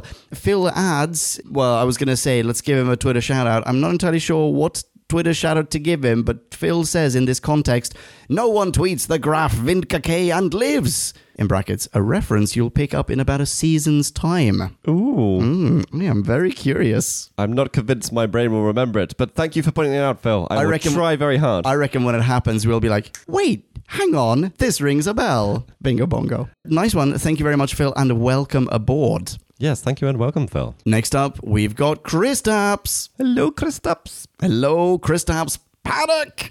Kristaps starts one of the Tom Baker serials I know least. I had to rewatch this to recall the details. This is a middling story, not amazing, but with some interesting parts, especially the doc walking around in his own brain. What I thought was most interesting about this story is how Troughton-esque the story is. Hmm, nice. Yeah, yeah. The base with a plague, the makeup with, for the infected people, and Professor Marius being the shouty scientist all feel like a throwback to 60s Who. I give it a 3.0. Interesting for historical value rather than the story itself. Although I do hope you refer to this as the story where the doctor catches crabs. Oh, damn it! We did not. or at least some kind of giant shrimp. Ish, yeah. I mean, we, Yeah. yeah. Yeah, yeah. Oh, Doc Cash is great. I love it. I love it, Chris Tapps. Thank you very much. yeah, and an excellent mini as always. Peeps who are not Chris Tapps, please high five Chris Tapps online. Chris Tapps can be found at Paddock ND. No doubt. Next up. Was that right off the top of your dome? I love it. nice one. Next up, we've got Michael Ridgway. Ridgway. Hello, Michael. Hello there, Michael. Goodness, Michael. Michael has a little change up in his review format Mm-hmm. with some reactions. so we've got episode by episode beats here. Episode one, the mess hall massacre. Oh, yes. I was so shocked I dropped my Doritos in the bathtub. Uh, Michael, gross. Episode 2. K9 just shot a guy in the testicles. Yes, that's right. Screenshot on whobackwhen.com. So everyone's okay with the morality of Operation Kamikaze clone. If I was a clone in order to spend my 10 minutes of existence on a suicide mission in my own brain, I'd be seriously cheesed off. How and why are the Doctor and Leela's clothes and accessories cloned too? Indeed. And love the haphazard way the crazy German doctor scoops cloned Dr. and Leela into his syringe. How are they not crushed and drowned? Yeah, yeah, I want to know this as well. Episode 3 Antibodies made from balloons and cotton wool. Yep, they were. Yeah, very sexy stuff. Why did Leela's disintegrated clone leave her hair, knife, and bangles? Hair. Hair, yes, it was hair. Yeah, you saw that. Cliffhanger number three. What in holy hell is that? That's a giant shrimp, Michael. Episode 4, we start with It's a giant prawn from outer space. The seal just gained a whole point. I, I love that viewpoint. That's so good. Next bullet. Uh, Doctor, I found the answer. Knife them in the neck. You need psychological help, Leela. no, she doesn't. She's fine. and the final point for episode 4 is barbecued prawn. That's right. Yum. Gross. in summary, says Michael, unexpectedly insane. And rating wise, he gives this 4 out of 5. Prawn possessed astronaut suffering horrific internal injuries from a knife wielding maniac. Michael also adds some trivia saying the Seventh Doctor does battle with King Space Prawn in audio adventure Revenge of the Swarm. Ooh. Yeah, I saw that on TARDIS Wiki actually in the trivia. Also, again, the King Space Prawn voiced by the same actor. Nice. Thank you very much, Michael. Excellent stuff. People who are not Michael, fret not, you can follow Michael on Twitter. Michael can be found at Bad Underscore. Movie Underscore. Club. That's just. That is it. Thank you, And al- Michael. eh, Thank you very much. And also, Michael, I'm so sorry for not reading out your minis in those, I want to say, two episodes that you had sent something in and I hadn't noticed. I apologize. Yes, our post bag was just so full. Some had fallen on the floor and they went under the dresser. We apologize. You know what? I blame Drew. Yeah, let's blame Drew. Uh, thank you, Michael. Next up, we've got Peter Zunich. Uh, it's the Zoolmeister. Hi, Peter. Peter starts Here's another of my guilty pleasures. There's really nothing great save the concept, yet I enjoy it tremendously every time. However, it's a contrast to most other guilty pleasure stories in that I feel this one becomes slightly less interesting the more I watch it. Good bits. The debate over the right to exist or be conquered, exploring ins- instinct versus intellectual, and comparing humans to a plague. Unfortunately, though, the story just misses inspiring the viewer to more deeply contemplate these issues. K9 is awesome, of course, but he is played with power problems, which unfortunately precedents the major trope that lessens his usefulness in the future. Okay, all right. While the Doctor and Maris's interaction is delightful, the usual banter between he and Leela is plain and terse, lacking the usual witty That's true. The interplay between characters is sorely lacking, thus, the dialogue fails to back up the insightfully intellectual themes. This earns this week's retro rewrite. Ooh. Yes, you heard me. I'd rewrite almost all of the dialogue, especially Leela's. Oh, I like it. That's interesting. And it sounds like a challenge. yes, a lot of work. All these troubles aside, I still enjoy this episode a boatload, which puts me in a sort of conundrum. Do I have the right to rate this story the way I feel about it, or should I rate the way I feel is realistic? Is Doctor Who a virus and am I infected? Is the misspelled writing on the wall? Should we just blow it all to pieces and steal the family dog? Mind, brain, mind, brain, mind, brain. Ah, hell. 3.3. but which one won? I don't know. I feel like that was a compromise. Eh, It might have been, yeah. I- I- Peter, I love it. Excellent stuff. Thank you very much for sending that in. Thank you, Peter. And we continue with Nick Davies. Hello, Nick, Hi there, Nick. aka the Doctor. Hi there, Doctor. Nick starts. This was fun. We begin with the ultimate antisocial party guest turning up on a space missionary who proceeds to blam the three other spacemen. Contact has been made. Excellent use of the word blam. Blam. the premise has been done before, but I liked the idea of an entity which takes over the minds, plural, of another species. When the Doctor is taken over, it really adds to the peril factor of this enemy. Mm-mm. Yeah, I agree. But the best bit of this story, K9. This is good, clean 70s Doctor Who and an enjoyable watch each time I've seen it. The premise of going into Doc's brain, that's new. It's repeated in New Who with the Daleks. on the characters, lots of previous Who actors turn up as ancillary characters in this one. Scarman's brother, the guy from Inferno, at least. Leela is good, but there is a weird bit when she has a screaming fit when part of the Doctor's brain attacks her very weakly in ep- episode 3. Yeah, I love that. And it continues, I do like the way that Leader and Canine save the day when everyone else has been taken over. Mm. I'm not sure about the monster nucleus visually. It looks like something out of Fraggle Rock and provokes the question how can a wobbling lobster who can't walk without humans helping him rule the galaxy? Anyway, loving the podcast. Oh, nice. Hope I get this in on time. You did. You did. And the rating Of 3.3. Nice one, Nick. Excellent stuff. And I, I have to just take slight issue with the comparison to Fraggle Rock because Fraggle Rock was so much better than that shrimp could ever claim to be. I but feel like yes, we- thank you, Nick. Uh, Sorry. Yeah, thank you so much. Really, really good stuff. In fact, thank you everyone. Super duper good stuff. We've had fantastic points across the board. And I love that. I mean, maybe it's largely in the three, whatever, in the low threes. I like that there's a bit of a spread in this one, though. We've got a nice clustering, apart from. We got the odd 1.1, we have four, Yeah, we have most some, of it's three some to in the four. middle. Three I to like four, it. yeah. yeah, yeah, yeah. What on team? Mm. So, what have we got next up?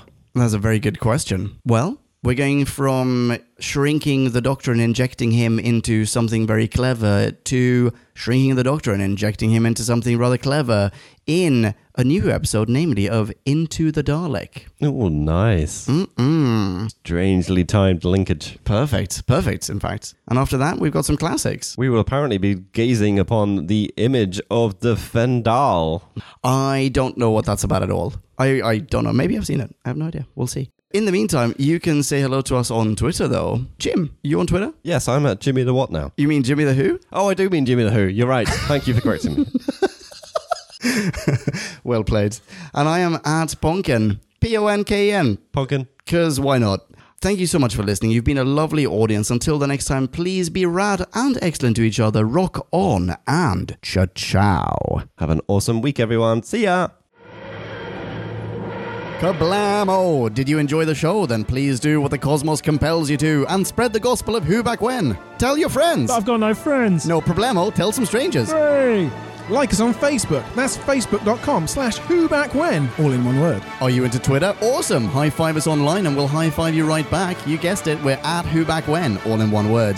Check us out on Instagram for behind the scenes photos and other Whovian goodness. Watch our videos or even listen to our podcast on YouTube. That's whobackwhen.com slash YouTube. Vote us up on Reddit, listen to us on Stitcher, and head on over to our website, whobackwhen.com, where you can submit a review of your own, browse the article archives, and peruse our visual index of aliens, monsters, and more, which increases in kablamos with every episode. And lastly, give us a rating and review on iTunes. It helps our show get noticed and earns you lots of karma points. That's it, rock on and be rad and excellent to each other. Catch your earballs in our next Who review or bonus episode. Until then, Cha-ciao. Who back when? Contact has been made. I didn't Sorry, know which I- one we were doing. did I? And I did, I did it too robotically. okay, okay, take two. Deadpan? Pan. Okay. Contact has been made.